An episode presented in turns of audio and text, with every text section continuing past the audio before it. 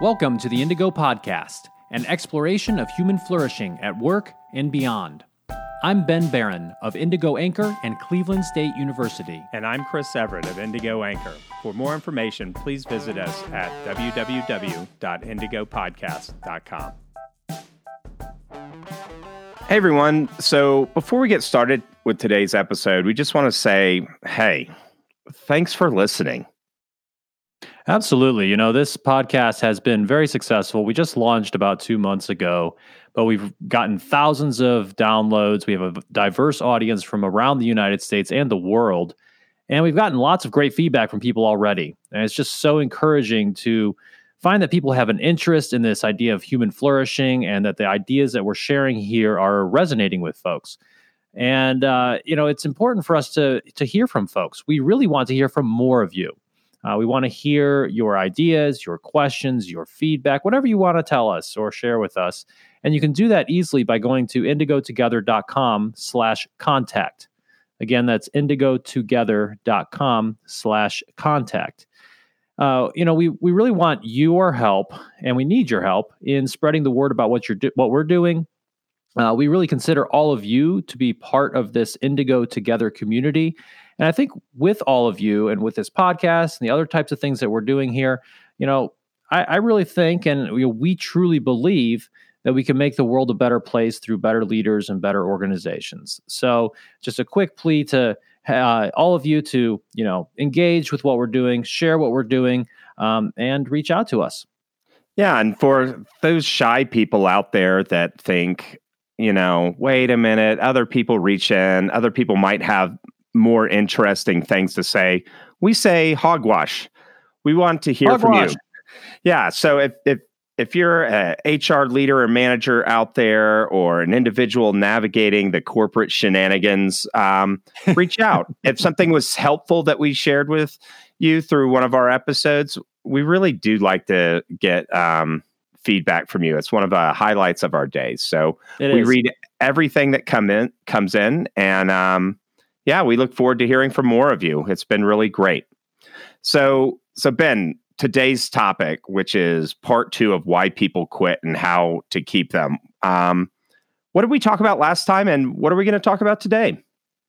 Yeah, so last time we talked about turnover and retention. We talked about what the research really t- tells us about all of this. And we talked about retention management, uh, highlighting some evidence based guidelines for people and organizations to keep the best people uh, in their organizations and keep them from you know voluntary turnover. You know that's when those good people leave the organization. Uh, and uh, moving on to today what we're going to talk about are really two topics. One is what we call the unfolding model of turnover which is all about helping people helping us understand uh, the decision to leave an organization. What's going on psychologically with folks when they're making that decision? And then we're going to talk about this idea of organizational commitment and withdrawal from the organization. Yeah. So let's just hop right into it, Ben. Unfolding model of turnover. This is such an important one uh, to know about if you're not aware already. It is. It's something that I think uh, can help leaders and managers everywhere because if we can understand the thought process, the psychological process that people tend to go through when they're thinking about leaving, then that can help us as leaders, as managers, to intervene in those situations and potentially help to keep some of the best people in our organizations. That's the idea here. So, this unfolding model of turnover um, kind of goes back uh, for a number of years, but it kind of goes, uh, you know, it really started with this this idea that the decision to leave an organization historically and kind of intuitively, you know, if I asked a bunch of people why do people leave organizations, a lot of times people think, and historically we thought that it was linked very closely with satisfaction. That if someone was dissatisfied or unsatisfied with their job, that they would leave. And yeah. uh, you know, myth, right? Uh, that that is a myth. It's not a direct connection between satisfaction and turnover. Uh, you know, and one way you can think about this is, you know, let's imagine that you have an organization with very, very low turnover. Uh, you know, people just are not quitting from that organization. Uh, can you automatically infer that the people are happy there, Chris? No, absolutely not. Especially if you're the only factory in town. Yep. And people aren't leaving. Don't pat yourself on the back for being an excellent organization. Number one employer. Right. Absolutely. That's right. On a field um, of one, we're the yeah, best.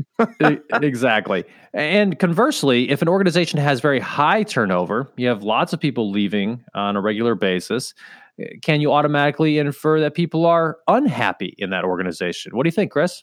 Absolutely not. And and right. you know, we see this all the time when we come into organizations as consultants. They're like, "Well, look at our turnover," as if that's some kind of pure litmus. It's mm-hmm. something you definitely want to track, but it can't be a factor in isolation. Right. There are many different variables that come into the decision to leave an organization. And that's uh, what this unfolding model of turnover is all about, because this connection between satisfaction and turnover is actually indirect. And this really stems from some great research that has been going on for a number of decades, really. Um, and a lot, the, probably the primary researcher in this area, or one of the one of the top researchers, kind of the, one of the fathers of this area of organizational science is uh, a professor named Thomas Lee out of the University of Washington, and and you know he kind of started with this whole idea of why do people leave organizations, and has lots of research on this topic. And what it uh, has has really revealed is that there are five different um, paths or thought processes that can um, influence a person to leave, that a person goes through when they're thinking about quitting an organization. Uh, so before we kind of talk about those five different uh, ways in which a person can think about leaving and actually leave, it's important to kind of get some definitions here because there's some interesting concepts that can help us understand these paths. And the first one is what we call a shock, right? So this is kind of a trigger that that a person can have um, that can make them start thinking a little bit differently about their experience in the organization. Um, it can be something positive. It can be something that's kind of neutral, or it can be something negative, just something that you you know happens to them either at work or at home. You know, so uh, you know if you think back to any times that you quit an organization, Chris, uh, can you think of any shocks that you had? Well, I mean, it was nothing like regularly finding a severed horse head at my desk or something. right right but um, yeah there'd been some shocks i had left some organizations that were um, pursuing ethically dubious methods for mm-hmm. securing new financing customers okay um, yeah.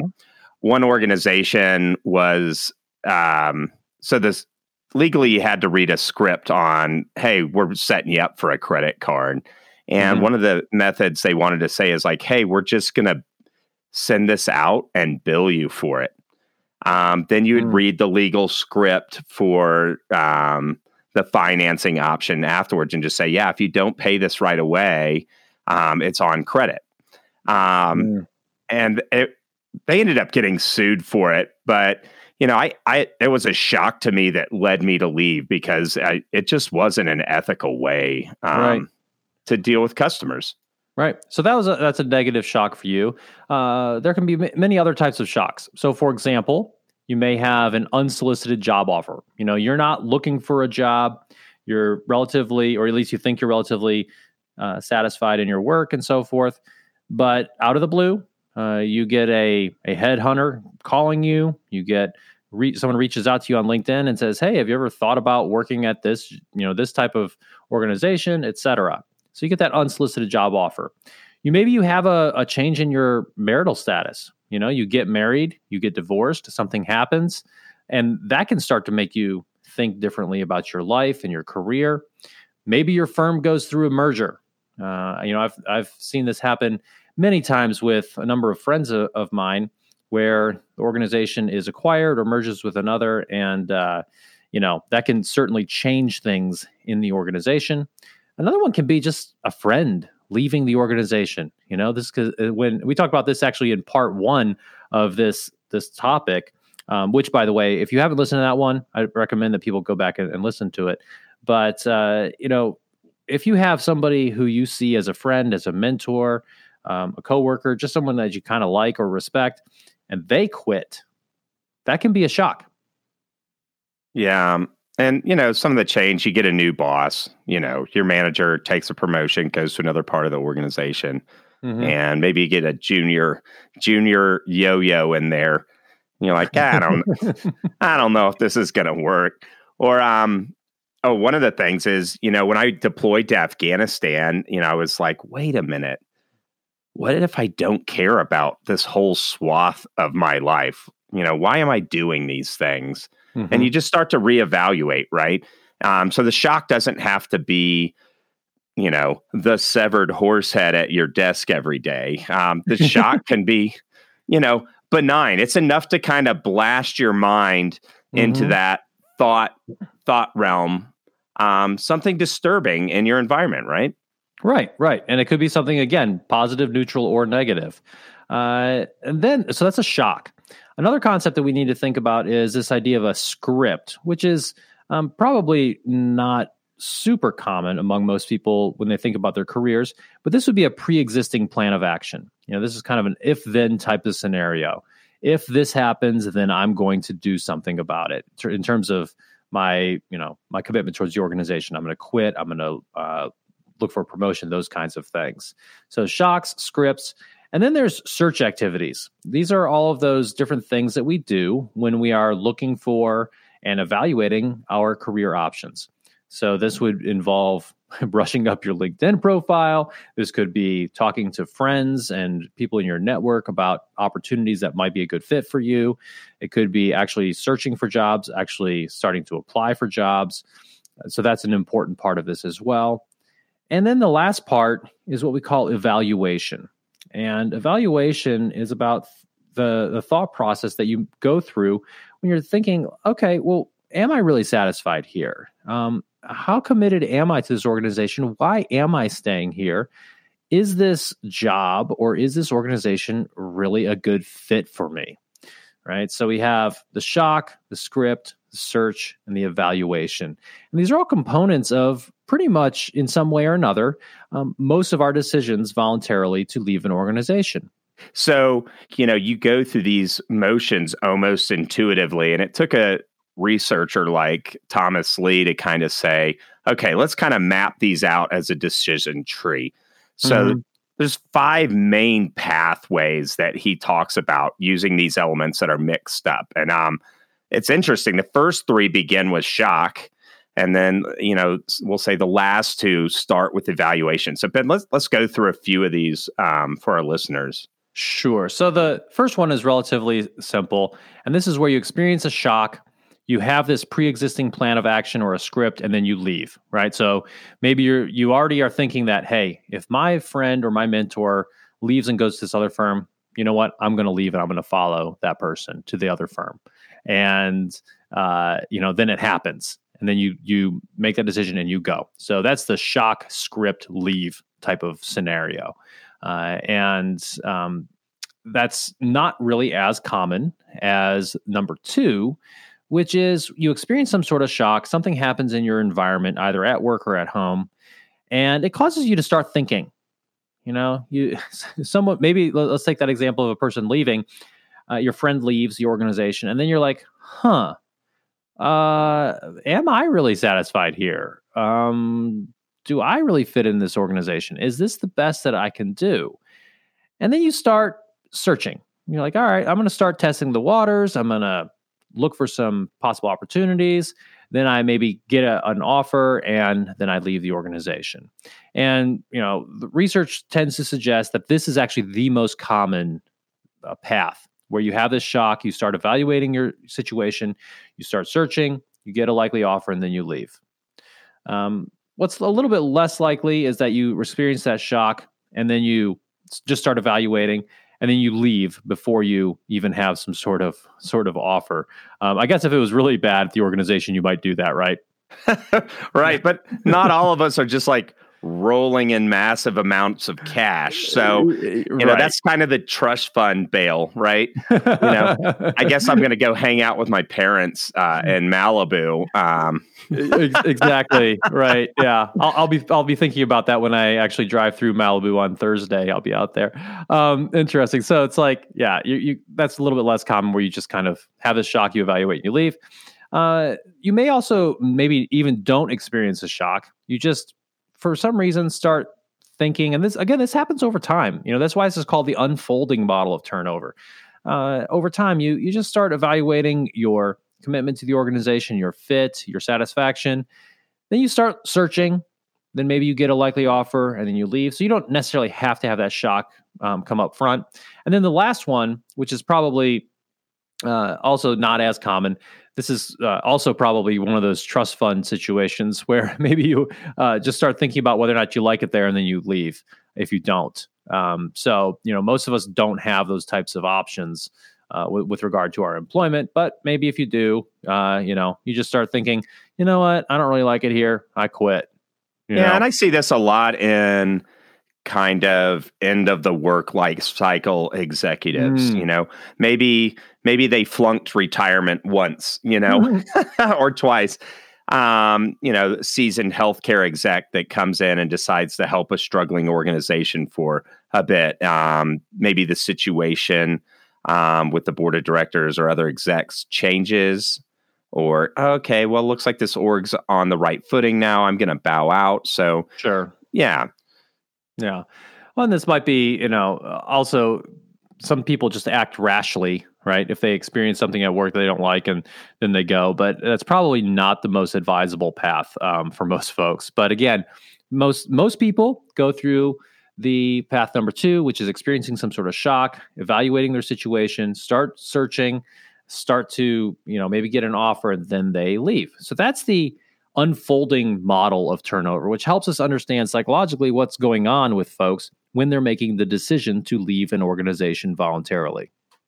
Right. And just like pro tip for people that might not be aware, don't conduct this job search at work. You know, coming out of a technology background, you know, we kind of have these things. How often is this guy, you know, crawling indeed.com or Glassdoor, that kind of thing?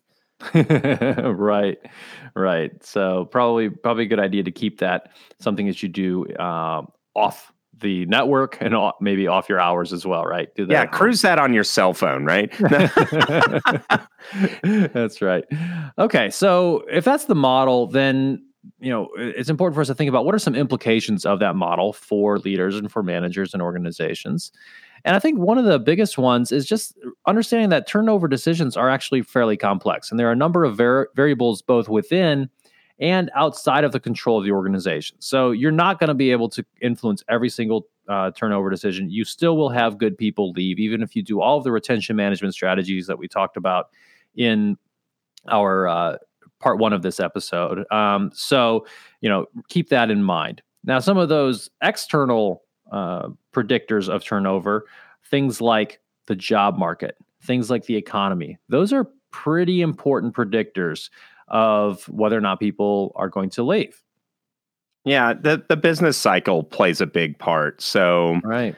Eh, you know, when times are good and unemployment is very low, people have more openings to kind of navigate the work environment and broader workspace. You know, making that critical leap from uh, manager to director or you know those types of items uh, recruiters are a lot more active in that part of the business cycle um, sure sure but when the business cycle is low everybody braces themselves Ugh, time to hunker down mm-hmm. Mm-hmm. really should be thinking twice about making some job changes um, if you're not a trust funder at that point uh, in the business cycle, right? Right. And that's because our perceptions of our alternatives are very important. If, if I don't think that I have alternatives, then you know what? I'm going to stick around, especially if I have people other than me depending upon on my income. I will suck it up and I will deal with this crappy job because you know it's the best thing I've got right now. Uh, you know, but I think it's also important to think about some implications in terms of reducing voluntary turnover from this unfolding model. And I think one of the bigger ones is trying to anticipate some of the shocks that can happen and having some appropriate and timely responses to them. So, you know, think about, for example, if you are going through a merger or acquisition, that can be a very uncertain, uh, turbulent type of time for any employee going through that that situation because it it automatically you know oftentimes makes people think about well is my job going to be eliminated? We have you know now two hr departments and two accounting functions. Do they really need all of them all that kind of stuff and so um, think about those shocks trying to have some appropriate timely responses if you are in a job environment like we are right now where unemployment is very low and you know, there's a lot of people who are employed. You know, openings are hard to fill. Um, executive recruiters are calling. You know, think about, hey, well, what what what should we be thinking about when um, and what should we tell our people? Like, what if what if they are contacted by executive recruiters, right? Um, you know, sh- is that something that we should talk about with folks? Hey, if you are contacted, um, that's fine. That's the way the, you know the world works. Um, let us know, and you know we want because we we really do want to keep our best people or other types of responses to those situations. Yeah, it's really important. Well, two things. One, it's really important that organizations calibrate themselves and say, "Are we the way we want to be?" So this right. is a time to look at you know we have these aspirational mission statements and value statements and things like that how are we doing living up to our values? Mm-hmm. And then our our processes in HR and manager training and all all of those items that go into why somebody would experience a shock or just start evaluating their options.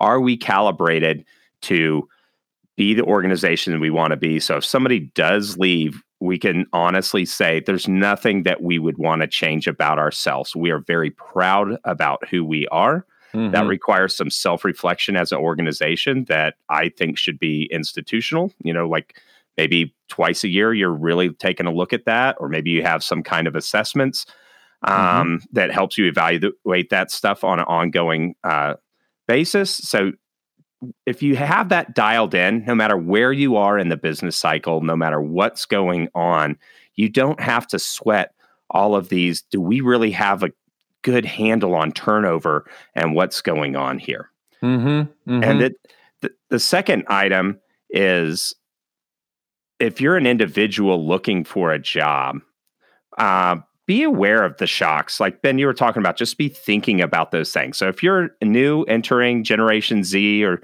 or something like that, entering the workforce, just know it's all it's not all unicorns and rainbows out there, right? um, be aware that people are jerks and that these organizations are made up of imperfect people and have different levels of maturity. That's something you can evaluate with your friends or other people that um, work in an organization. If you know anybody, hey, how are they doing? Um, Glassdoor.com can help give you a sense of what kind of org to help prep you for those things. Develop some personal resilience on those shocks. And then if you're a senior level executive, stepping into a crucial role. And I just think, I mean, this is different places for different organization, but one of those things is when you go from say senior manager to director, I I can't you got to be super careful if you're doing that very late in the business cycle. Um, be aware that you need a couple years in that executive role to solidify your experience as staying at that role. Mm-hmm. But other companies, if you step, so just this is where we talk about job market and economy are important predictors. If if it's four months before an impending economic crisis, which we never know that that well, but if it's late in the game, just be really aware of how certain that shift is going to be late in the economic cycle, and will you have enough time to solidify your place in that role? That's really really well said. And I think just going back to your idea of being resilient, as, especially if you're early in your career, you know, realizing that there are people who are, you know, no job is perfect. You know, I, I, for example, you know, I, I love my professor job, um, but I really don't like grading. Like it's just not very fun. Um, there, there are other. I, I much prefer being in front of a class and you know, uh, teaching and so forth, as well as uh, doing some research and writing, all that kind of stuff.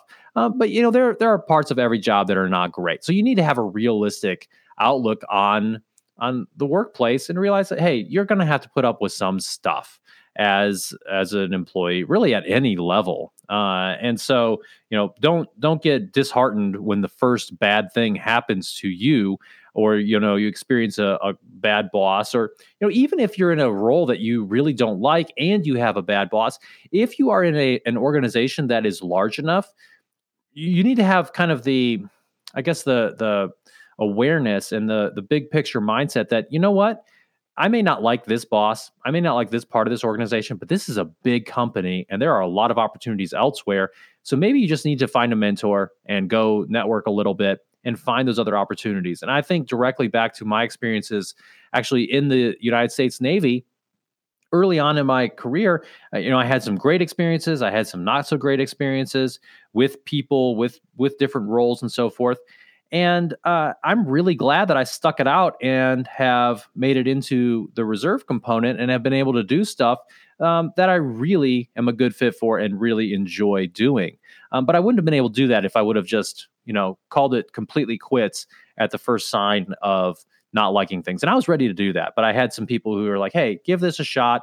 You know, it's a big Navy and you have a lot to offer, you know, that kind of stuff. So I think that perspective is really good, especially for our early career folks.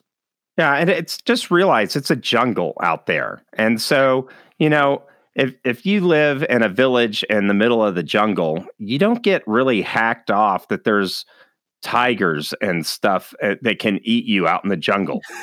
right?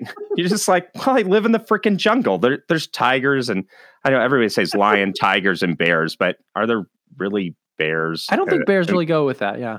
Yeah. I don't. I, maybe there's a listener out there that knows. Do bears live in jungles? But um, so maybe pandas or something, right? yeah, maybe. anyway, you live in the jungle, right? You're in the corporate jungle. You're in the uh, work world jungle there's lions and tigers and bears and stuff out there. So just like the guy in the village uh, or girl um, that is out there, they don't get mad about it. They just accept that as part of the environment. So take this knowledge and leverage that for yourself so you can navigate the jungle better. That's don't, right. Don't have that. You don't have to be emotionally infected by just the garbage that goes on, right? You you right. can navigate that place well. Yes, yes, you can. You know, another th- implication of this unfolding model for organizations is remembering that you as a as a manager, and this is something we talked about in part one of this episode. Uh, you as a manager do have a a large influence and can directly influence things like you know people's satisfaction, people's commitment to the organization. Being a great supervisor can positively influence that evaluation phase of the unfolding model. So let's say someone has that shock where a friend leaves or whatever happens, and then they uh, you know start thinking about their job. You know, if if they come back and say, "Well, you know what, this organization is awesome because they really care about me as a person. They really value my contributions. My supervisor helps me helps me and shows that same type of dignity and respect and so forth." That's go- that's really going to help right? Um, it is very important to think about things like you know having adequate pay, um, you know having a, a good work environment, uh, colleagues and, and coworkers who are nice to each other, and you know getting in front of some of those issues of incivility and so forth. Um, so having a good culture and good work environment is important because of that evaluation phase that people go through when they're thinking about leaving. Right. And this this is where if you're an HR professional, and I'm always surprised to still see this. Uh, like here's an example. I have a friend of mine that um he's an engineer in DC. Well, he does a lot of math stuff, but he, his training was as an engineer, and he was in an organization that hired him um, before he eh, was awarded his PhD. So he mm-hmm. was wrapping up his research. He had to defend, you know, that kind of thing. And you know, they had mentioned that, hey, we pay our PhDs X. And he said, Great. So when I get my PhD, um, will I be bumped up in pay? And mm-hmm. the HR people had said, Yeah. And so he gets his PhD, he's happy where he's working. And uh, then he sends his email, What do I got to do? And they're like, Oh, we don't do that. well, well, wait a minute. what about these emails? And they're like, oh, no, we can't do that. That's, you know, not our policy. Oh, um, maybe you mis- I know. And so now he's stuck in a place where he can't ever catch up to his peers. Right. So he's got a PhD. And that was a shock to say. You know, he talked to his boss who said, Yeah, yeah, you're right. So let's talk to HR and then my boss's boss. And it totally got thrown down. And so mm. uh, he had structurally, there was something messed up in this organization that was causing him and I'm sure there's others to just leave. And so, you know, he got out on the job market. He's making like a lot more money elsewhere. And, you know, during his retention interview, well, why are you leaving? Mm-hmm. How obtuse, right? You know, so if, if you're in HR, like you don't know what your lower level managers or maybe even some of, you know, you better know what your own HR staff are doing, right? But there can be these structural elements, and you need to evaluate those to make sure that people aren't getting off the bandwagon for stupid reasons that are completely avoidable. Right, right. That's a good example and, and a sad one, right? Um, so that's the uh, unfolding model of turnover. I think we can move now to talk about these ideas of organizational commitment and uh, what we call withdrawal behaviors in organizations. Right, and this this is about what can organizations do to get their arms around the turnover monster mm-hmm. and and increase commitment to your organization. Um, the hiring, onboarding, retaining, you know, that takes so much organizational time. I really recommend you try to make that be as small of a piece of your time pie as as you can. Mm-hmm, mm-hmm. And and also making it something that's very high quality. You want to have a good experience for folks uh, after you hire them. Uh, you know, and, and, a couple of things that we can talk about, I think, that are important with regard to organizational commitment and withdrawal. Before we kind of define those things, is you know we've talked about in prior episodes, we've talked about this idea of perceived organizational support, which is you know a psychological construct, so to speak, that is and has been uh, really well substantiated by decades of research to be this kind of this engine for a lot of these different things around our attitudes and perceptions of the organization. So when we feel like our work organization values our contributions and cares about our well being, those are the two components valuing our contributions and caring about our well being, we are much more likely to reciprocate those positive feelings back to the organization uh, through higher performance, and most notably and most relevant to this episode, in terms of organizational commitment, which is you know an attachment to the organization, uh, an intent to remain part of the organization. Uh, because you start to feel like this felt obligation, you know, that, hey, the organization really cares about me. I, I feel obligated to stick around. Um, and so that's a really important thing to consider. And a big part of that is making sure you have um, fair policies and procedures. Uh, you know, in, in the example of your friend who got his PhD and didn't get the pay raise that he expected, that was a complete violation of his sense of fairness. And it's not surprising at all to me that he would then, you know, start to go through this evaluation phase and his organizational commitment would start to rapidly decline. And so having good supervisors, having good policies and procedures that are uh, perceived as fair, as well as you know having uh, good or- rewards and, and job conditions that uh, make people feel like they're valued and supported. Those are that's a really important part of, of this whole piece. Right, just what because it's so important. This perceived organizational support. It just briefly lists those two items again, Ben.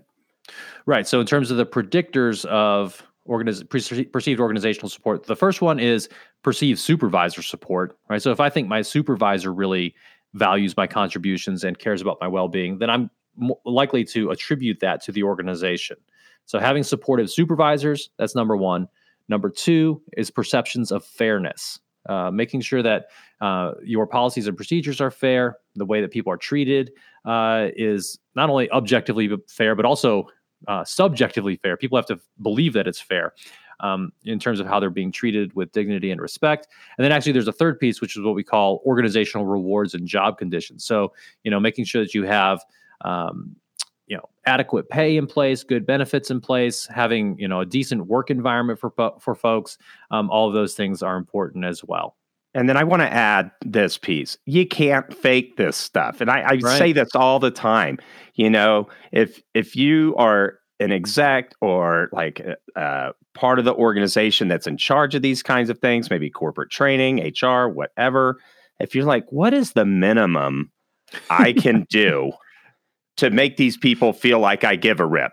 Yeah. That's your red flag that you need to go, I don't know, on a yoga retreat and think about stuff because you're just on the wrong side of the equation, man. You know? Right. Yeah. Places I, where we see, you know, favoritism. I hired mm-hmm. my cronies, you know? Oh um, all, all of these kinds of ideas, um, you just, these are the things that cause organizations to be so mad. I mean, just to be garbage. You know, we say massively sub-optimized or some, you know, consultant yeah. speak, but you stink if you're trying to fake this stuff. And that's that's a personal question you got to go through as an individual and as an exec. And there, you know, there could be stuff like there's sociopaths right out in right. the workplace. That's one of the tigers that you see. Um, mm-hmm. Being able to evaluate for some of that and looking for those kinds of behavior. You know, if you're head of HR and you're empowered, you got to raise the red flag for those things because perceived organizational support is like one of the daggone pillars for being a place that's worth working at. Right? It really is. It really is. And uh, you know, you might be able to trick people for a very short period of time. You know, it's like, oh, well, we, uh, you know, we're going to institute um, you know, casual Fridays and free beer in the the fridge or whatever and stuff like that, and think that people are going to feel like they're cared about. Um, maybe that'll work for a, a, week or a month or something. But if you are still treating people like like you know as a jerk, if you're um, you know have these policies and procedures in place that show favoritism, it's just not going to cut it. It's just not. And like you said, this comes back to uh, some of these big questions about how you as a leader are going to live your life do you want to be a person who has integrity and values that support these types of things or not? And you know what? Um, there are plenty of people who actually do, you know, okay and can fake it and, you know, be a train wreck in an organization, make some decent money, and then leave. But I, for me, you know, they I always think about the just the the wake of destruction interpersonally and organizationally that these people leave, um, as well as you know what do you really want when you're old and you're looking back and you know thinking like what are people saying about me? How do they remember me? I, it's just fairly unpleasant to think about the fact that you know I don't really want people thinking, oh well, that person was a jerk and um, was super selfish to the end. Like that's uh, maybe that's just me, but I think uh, that's something that leaders need to be thinking about when they are structuring their organizations, when they're deciding how they're going to operate. Right, and and you see some of this from kind of the the you know the cutthroat organizations, the old Jack Welch approach of you know the bottom two percent out or or whatever. Mm-hmm. Um, if your organization's set up for um, kill or be killed, people are going to come up a certain way and that's going to self-select certain types of managers that are going to behave in certain ways and then you know you've just created this really garbage kind of culture um, that just becomes cutthroat right? And and those kinds of things. So won't get totally deep into that but if you need to curate the kind of culture you want and perceived organizational support will not support certain uh, cultures. Right right so we talked about this other idea of job embedded, embeddedness um, in our prior episode in the in part one. So I won't delve into it too deeply, but you know it's important to remember that people are not only part of your organization, but they're also embedded in a larger community. And to the degree that you can support people in that endeavor, uh, the more they're going to be likely to at least stay in that geographical area. So that's another thing to consider. Uh, but I think we can turn our attention to these ideas of organizational commitment. We've mentioned this a couple times in this episode already, but just the general definition of organizational commitment is that this is about a person's intent to remain part of the organization. Um, and whether you know so if you're very low in organizational commitment then that probably means you're uh, starting to engage in some search behaviors you're looking for other jobs and so forth so it's your intention to remain part of the organization but there are three types of organizational commitments uh, that we generally think about. And these have important distinctions among them. Uh, so the first one is what we call affective uh, organizational commitment. And affective organizational commitment has to do with how people feel, right? How they uh, emotionally respond to the organization. And uh, th- if you have a high level of affective organizational commitment, this means that you s- remain part of the organization because you want to, right? Because you want to. Uh, that's different from normative organizational commitment, which is I stay part of the organization because I ought to, because I feel obligated to be here. If I leave, the organization's going to fall apart. I don't really want to be here, but I feel like I, I have to be here. I ought to be here.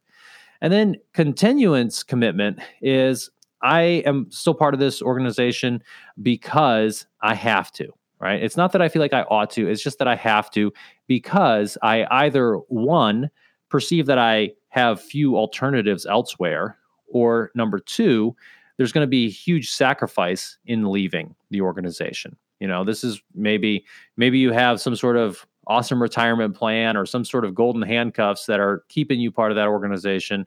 Uh, you feel like you have to stick around. Uh, that's continuance commitment. Yeah, so, you signed a 10 year Army contract and three years and you decide you want to be a Broadway star or something right. like that, right?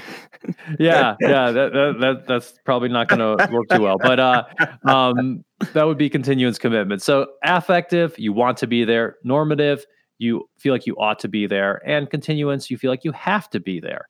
Now, out of those, Chris, which ones do you think um, you would want your people to have uh, if you're a leader as a manager? Well, you know, obviously you want, you know, the affective, right? Yeah. Which is, you know, similar to the word affection if, if you need help remembering it. But um mm-hmm. yeah, you want that. And so you you got to ask yourself, am I generating that place that people love and want to be at? Right, right, exactly. So we want to generate that type of of loyalty, that type of commitment to the organization. And there are some things that we can actually watch out for that can help us give an give an indication to to the idea that people maybe are kind of low in their commitment.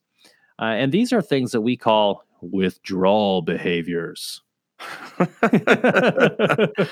it, it's not like withdrawal like uh, you're so addicted to your job when you're not there you feel you know withdrawal symptoms no no not at all not at all these are things that people do to avoid the work situation. Um, you know these are either psychological or actual physical things they do to avoid uh, either thinking about or being at work. And you know the ultimate kind of culmination of this is quitting the organization. It's that voluntary turnover piece. So a way to think about this is that when withdrawal behaviors are high when people are doing a lot of these things that we're going to talk about then organizational commitment is typically low and vice versa when organizational commitment is high people tend to have fewer of these withdrawal behaviors. Right. So let's just let's talk about them. I mean, these are situations where and it's not necessarily the company's bad all the time. You know, it just may be a bad fit for you, right?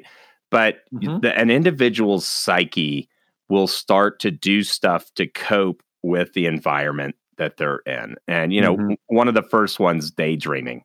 Right, right. So this is that the first big bucket is psychological withdrawal. And uh, yeah, so you can daydream, you know, uh, and you know, I always think back. We already referenced the the movie Office Space in part one of this episode, so we have to do it in part two as well. but th- this is where you know they ask this one guy. They say, you know, describe your typical day, and he says, you know, I usually show up late. I come in the back door so my boss can't see me, and I get to my desk, and then I I just kind of space out for a while. And, you know, the consultants who are asking him this question are like all confused, like space out. He's like, yeah, you know, it looks like I'm working, but I'm, I'm just kind of staring at my screen. And, uh, and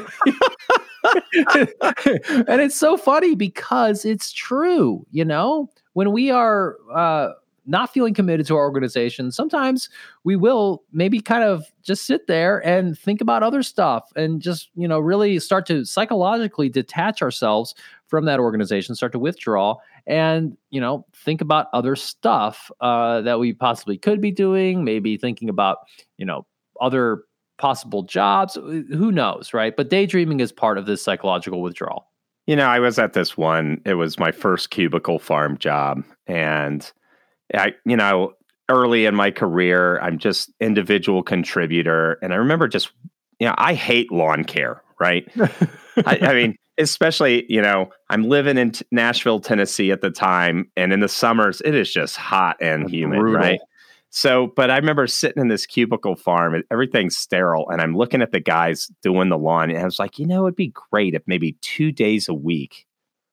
I, would rather be cutting lawn with these guys.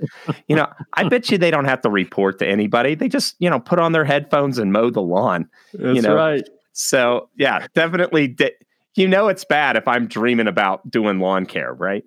yes, yes, that's true. So hope, hopefully during this podcast, you're not dreaming about mowing the grass.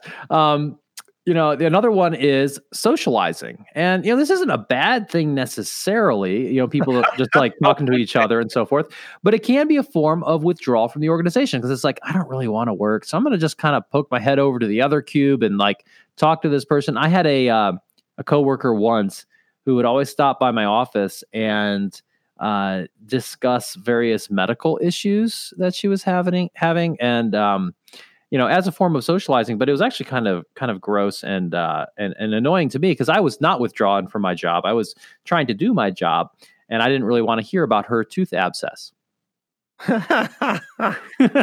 Oh my gosh. Yeah that, that's like yeah, don't talk about tooth abscesses. At pro tip there. There you go. Career tip. Uh, so socializing at work that, that can be a form of psychological withdrawal because you don't want to pay attention to what you're doing uh, in terms of your job. You're actually trying to just you know talk to folks about what's going on. I'm not saying here that you shouldn't be friendly to people. Like go ahead and do that, but this can be a, an indicator that people are withdrawing a little bit psychologically. Another one is looking busy. Uh, you know, it, and in certain jobs, it's it's fairly easy to do this. Um, I remember having some jobs where I I became a master of this actually, where I if I just walked quickly and and had a uh, you know uh, something that I could write upon in my hands, I mean I, I would get assigned less work. People would um, think that I was a, a go getter, but I was just actually kind of walking quickly and getting a little exercise. you know, and th- this happens in orgs, and and like companies need to be aware of this and and lots of times they don't care. If you're not in a super lean hyper competitive environment that there's a lot of this kind of you know i've seen it. I had a young person who entered the workplace and I'm like these people literally talk two to three hours a day so they've got mm-hmm. the socializing thing. And then the rest of the time they're on facebook or some kind of garbage right? Right right. and maybe they do an hour hour and a half why can I never find these jobs? I mean, because I'd hate them, but you know, right. they do an hour, hour and a half of real work. And so, there, one, there's a structural problem that your management doesn't know what's going on. You mm-hmm. know, they're asleep at the mm-hmm. wheel, but they may be socializing and looking busy themselves. Very true. And you just mentioned, you know, poking around at Facebook while you're at work. That's actually falls in a category of something that we call cyber loafing. So this is the idea that you know, I just love that word. Come on, I do too. I do. It's one of my favorites. So uh, you know, this is hey, I should be working on this spreadsheet or you know, responding to these emails or whatever. But actually, I'm going to shop for shoes, you know, or my I'm, fantasy I'm, football league needs attention. right, right. So that's cyber loafing. Uh, and another one that we could consider psychological withdrawal, and maybe in some ways it could be a little bit of physical withdrawal, but this would be moonlighting. So this is, you know, doing other work for, you know, working on your freelance business or whatever while you're at the other job. And, um, you know, most organizations have some sort of policy about these things. Uh, and it's, it's okay usually if it's not interfering with your work but if it is then that is definitely a form of withdrawal and you could even consider you know if, if someone is doing more and more of that even in off work hours, that may not be a, a, violation of policy, but it is a sign that the person perhaps is psychologically withdrawn somewhat from the organization. And these are things that you, you know, these psychological withdrawal um, facets, these elements are things that you may or may not be able to notice as a manager. You know, I can't really know necessarily if I'm looking at someone if they're, um, you know, if, especially if I'm not paying attention for a long time, I may not know that they're daydreaming right? Um, now, if I, I, could probably know if they're cyber loafing, if they're doing other stuff. Um, but uh, some of these you maybe will notice, some you may not. But they are all parts of this kind of withdrawal from the organization to some degree. Yeah, and so if you're seeing people, you know, clicking around, you see a lot of socializing and stuff. I my preferred recommendation for executives that I'm coaching is yeah, don't go, hey, quit, you know, shooting, chewing the fat, you know, you know, mm-hmm. for t- three hours a day. You need to say, what can I do and change about this person's work environment or how we operate as a team or the kind of vision that I'm catching to actually bring the engagement around. Um, I don't see a lot of success directly confronting the behavior um, at, unless you've tried that first part right? Right, right. And that's kind of a, a compliance versus engagement model. You know, what you described in terms of directly, hey, stop clicking around on Facebook. That is more of a compliance model, right? Um, the engagement model would be more around, I want to make work so engaging and attractive that they're not even thinking about all this other stuff. Uh, I want, you know, to create a work environment that is really um, a high performance one versus something that's just boring Right. Or if it is boring, you're, you know, because some jobs just are. You just True. have some stuff you got to do. There's different things you can do, but um, I definitely commitment is what you want rather than compliance. So let's talk. So those are psychological factors. Now they're actual physical factors. Now these these are things you can actually notice more easily than the psychological withdrawal symptoms. For sure, for sure. So one of them is tardiness, just showing up late. You know, happens once, okay, but if it starts to become a trend, that could be an indicator of uh, physical withdrawal from the organization. Uh, you know, one that I notice sometimes is the the long breaks. You know, when the when the, that, the, the lunch hour turns into the lunch two hours, and you know, or someone uh, you know takes a lot of time doing whatever. It could be you know it's not as common anymore, but it could be smoking or whatever types of break people are taking. Um, you know, they're doing that for a very long period of time. That is physical withdrawal. Right. So you have your morning coffee hour, your lunch two hours, and then your afternoon coffee hour. You yes.